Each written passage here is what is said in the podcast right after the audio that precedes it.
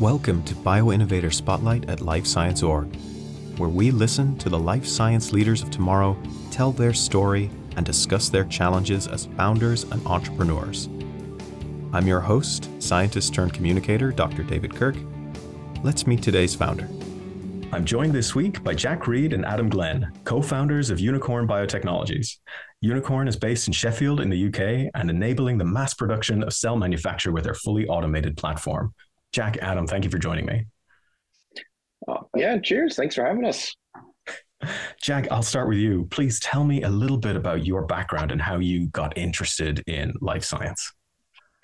Yeah, so maybe I can go front to back. So for anyone listening out there, you're hearing this very strange accent uh, coming into your ears.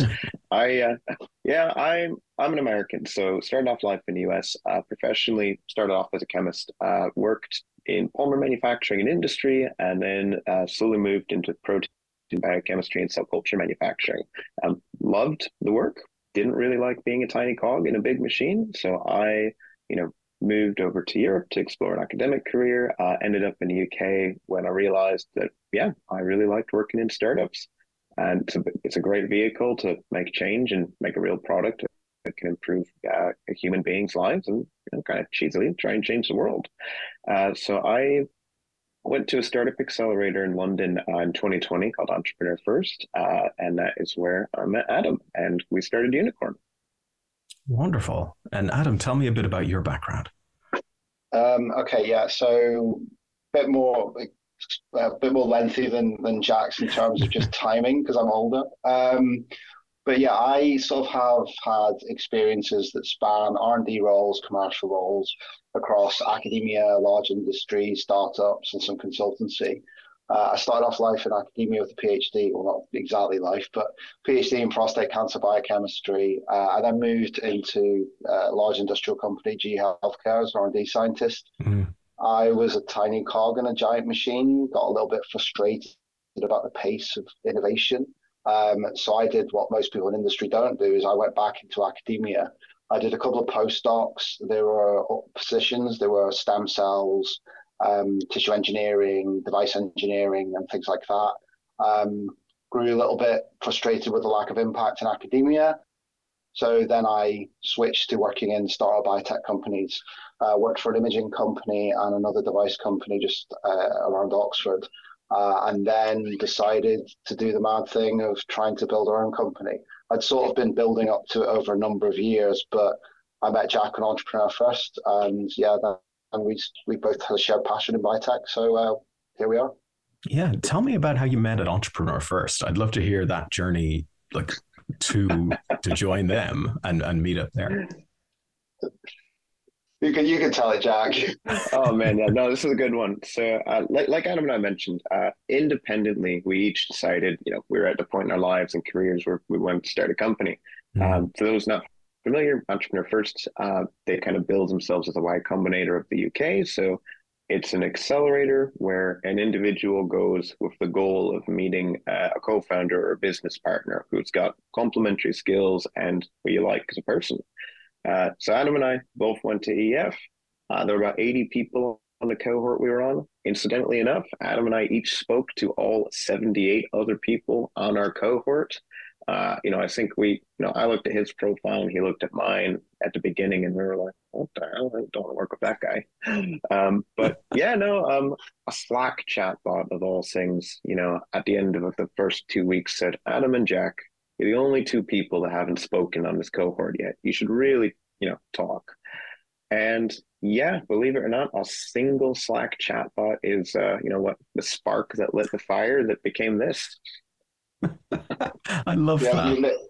maybe I can interject a bit, but um, yeah, me. I, I, there's certain rule. Well, certain people talk about how you should find a co-founder and all these kind of things, but I, I don't know. I think we still do. Um, we got on as people, um, yeah. and you've got to end up liking the people you work with to some extent. Um, because otherwise, you know, what's the stat like? Ninety percent of startup companies fail and there's like 80% of that is because the founding the founders fall out with each other um, obviously we have our disagreements but yeah mm. we're we're adult enough to talk about them like adults. Whereas a lot of yeah. other people, I think, there's a lot of friction between yeah. founding members. That is an interesting challenge, I think, for the co-founder model. And I think, are you how, how are you splitting the responsibilities in the company? May I ask? Ooh.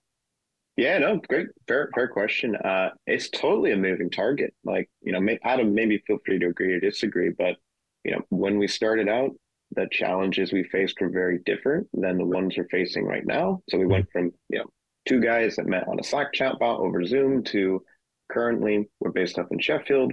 We've got our own labs and engineering workshops, a team of 10 really brilliant people uh, helping to build out our IP and our product. So just the problems that we need to solve are constantly changing. So if you asked us, you know, maybe at the beginning it was more on, you know, ideation versus, you know, going out and doing execution. Now we could break it down on right technical management, commercial management. Uh, the answer is probably going to be different in six months as well.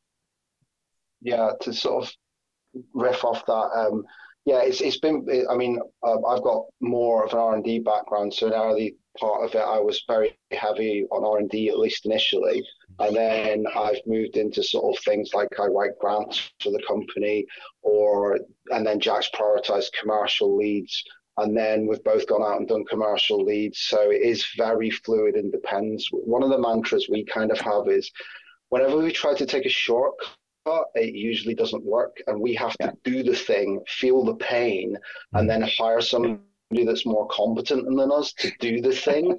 so we basically have worn all hats at some point between us in, ev- in almost every role in the company.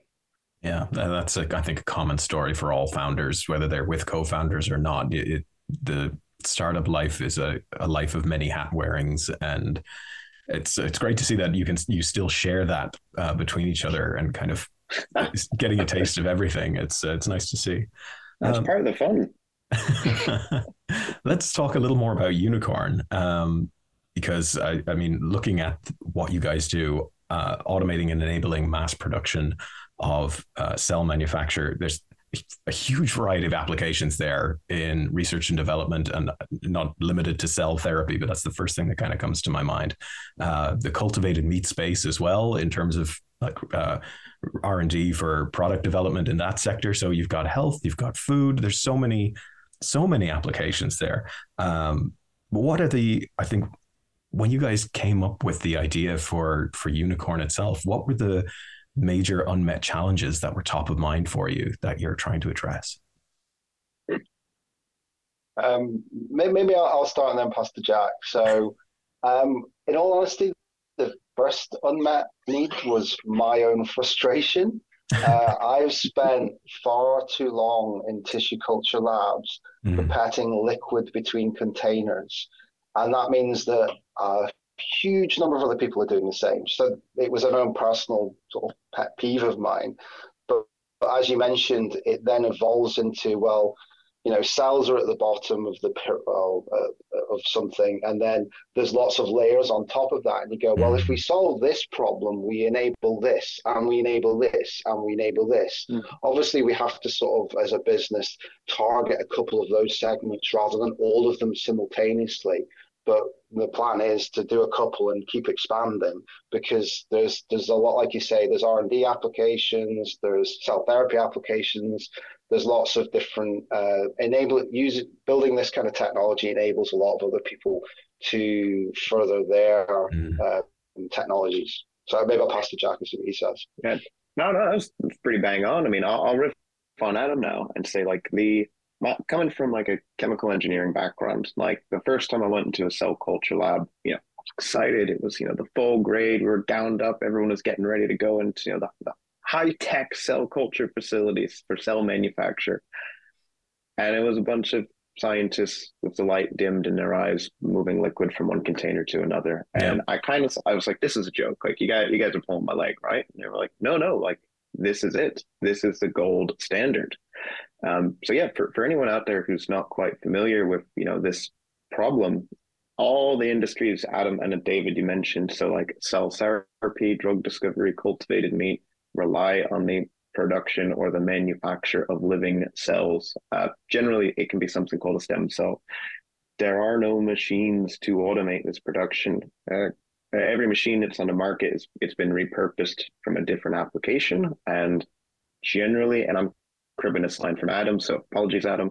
Uh, when you try and cram a new type of biology into an existing machine, it doesn't work, and so kind of the natural solution, which ourselves and a few other innovators are looking at right now, is how can we build new types of machine to automate, industrialize, and scale up the production of these new types of cells to open up these new markets? So yeah, I, I personally I can't believe that uh, it's taken this long as a species to get to this point. I feel incredibly bad for Adam and generations of biologists that have had to do this by hand. And yeah, that's that's kind of us in a nutshell. Yeah, because uh, liquid handling has always been uh, like the last ten years, especially. But we saw a huge amount of it during COVID. It's become very uh, popular in research. Um, I was astounded and also I was very shocked when some uh, somebody in the automation industry once told me that biology is just moving liquid from one pot to another. But when we're talking about tissue culture, you've got confluence at the bottom of, uh, of plates. Mm-hmm. Is that does that present an additional challenge uh, in terms of liquid handling? Yeah, so maybe uh, I, I can start here and then pass it over to Adam. So like you hit the nail on the head, David. Like for for for cell manufacture, and we'll define that as trying to grow a lot of living cells. It could mm-hmm. be a stem cell, or is there differentiated progeny? Yeah, you do have specific uh, challenges for this application, like determining if you're growing cells on a flat surface, or you mentioned a plate or a flask, you need to determine confluency. So for those out there not familiar, that's when all the cells uh, expand and they take up all the available surface area. So mm-hmm. they need to be put into a bigger vessel so they can keep growing. Yeah, sol- solving that is, uh, without getting too into the weeds, you can't really use legacy liquid handling systems, which yeah. are like the petting robots, to identify when it's confluent or actually perform the motions of fluid transfer. So yeah, a lot of our technical work has been on just that, developing new sensing systems, developing novel approaches to fluid management, uh, and then integrating all of that into a single instrument. A lot of, and I, I apologize, a bit of a ramble, um, but yeah, a lot of folks in the last five or 10 years that have tried to solve this problem generally gone down the approach of having multiple instruments with something like a robotic arm to move parts from instrument A to instrument A to mm. instrument C. It works, but it's not really a manufacturing solution. You have lots of points for failure. You have an expensive setup, uh, and ultimately, you're not really solving the problem you want, which is to make it repeatable, you know, reliable, and dead easy and cheapest chips to do. Yeah, it's weird uh, hearing cheapest yeah. chips in that accent. Sorry, Jack. Jack's picked up all the colloquialisms here. Um, we were in Brighton the other day for a conference, and uh, we, we, were amusing each other. He doesn't know what rock is. It's a t- it's like a candy cane. Um, so there was a lot of amusement. He, we, some people on the tube spoke to us about it as he was trying it. Yeah. We're like, yeah. But anyway, that's a different story. um, um, I agree. I agree with Jack. What what Jack said basically is similar philosophy reproducibility, reliability. Yeah. You need all of those things. The process. When we look at the process, we try to take out components. So we don't go for the robot arms. It makes the engineering more complicated. It makes it more expensive. Um, we want to keep the capex low on this device so that we can sell lots of them and then use them as a copy and paste manufacture method. Mm. Um, it's kind of in contrast to the scale up people. Um, so their their approach is um, you get a larger and larger tank the, yeah. with different stirrers. The problem here is, and it's kind of if you uh, to go back and what Jack said, what I will say is if you try and force the biology, you can't always force the biology into these systems. They work really well for HEKs and CHOs, in my opinion. Other cell types, maybe less so. There might be ways around it. You can use carriers and various other things, but they come with their own problems as well. Mm. So our philosophy is somewhat pragmatic. We're actually reasonably good at the R&D scale at doing all these things. But then there's a big disconnect between R&D scale and mass scale. And people seem to forget that, oh, yeah, yeah, we'll go manufacture it we'll put it in the tanks. decades of research to get it up those scales. And a lot, you only hear about the successes. Obviously, CAR Ts are very successful. They go in suspension. Um, mm-hmm. But the other things, you're like, oh no, it failed. You don't hear about those. Um, I used to work on things like this in GE, so um, aware of the challenges. But yeah, these those are trying to, the, the approaches we're trying to take.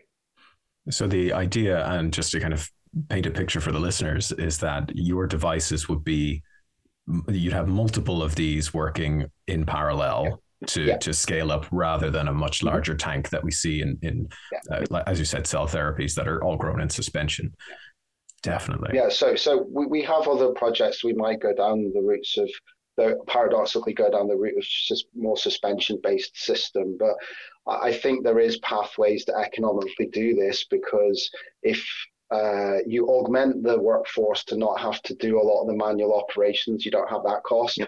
If you reduce the capex of the single unit, you de-risk the path, and then people port onto this system, and then you would scale out via that method, and then you make enough mm-hmm. of it anyway. Um, it doesn't work with all cells in all scenarios, of course, um, because people that tell you the device can do everything are usually just wanting to sell you their device. Um, but we think this is another viable route to get our goal really is to get, get a lot of these things to market quicker. Um, that's the goal to help enable, be it cell therapy, cultivated meat, whatever it is, to get it quicker to market and actually help the planet and people. Yeah, I think that's the the noble cause of, of science generally, and it's good to see yeah. that the, the technology to scale that like wonderful R and D is is is getting there. Um, guys, I'm going to ask you one last thing. Um, where do you see, where do you hope to see, all things being optimistic, uh, Unicorn in two years' time? Uh, in so in two years' time, I would say um, uh, more customers, uh, more market traction uh, than we already have. Uh, having our device in multiple jurisdictions, um, then on the back of that, obviously, uh, we're looking to raise Series A some point next year. Raising Series A, continuing to grow the team. We're actually moving to a new facility soon of our own. So continue down that path. We're, we're in our opinion, but we're biased. We're uh, we say we're ahead of the curve of most other people. We're actually operating, we feel like a Series A company whilst at seed. Uh, we've been very, um, I'm Scottish originally, frugal and careful with how we do. We've built the, we've built the team and we think a good way. We've made a lot of progress um, relative to other companies where who are significantly older. Um, we have made a lot of progress in the last two years. So in the next two years, we hope to accelerate that. Yeah, yeah. I'm going to echo Adam here and say like it's the last two years has been remarkable. Like get we have a world class team here. Uh, it's great to have our own spot in Sheffield, but yeah, we are we're at the point now where we're having you know pilot projects with clients of ours, and in over the course of the next six to twelve months, the goal for us is to keep refining our device, refine those projects, bring some more people into working with us, and ultimately, yeah, have our machines launched, and then go from the UK to operating in the US full time as well, Europe. Uh, and hey, you know, knock on wood, ambitiously, maybe in two years, Unicorn will be global. I like that thinking, thinking big. Um, go big or go home, as they say. Uh, gentlemen, yeah. thank you so much for joining me on Bio Innovator Spotlight. Cheers, David. Thanks. Are you a life science CEO in Europe? Go to lifescienceorg.com, where you can connect, share, and engage with a community of your peers we have a platform just for early stage founders too. You can join there at nextgen.lifescienceorg.com.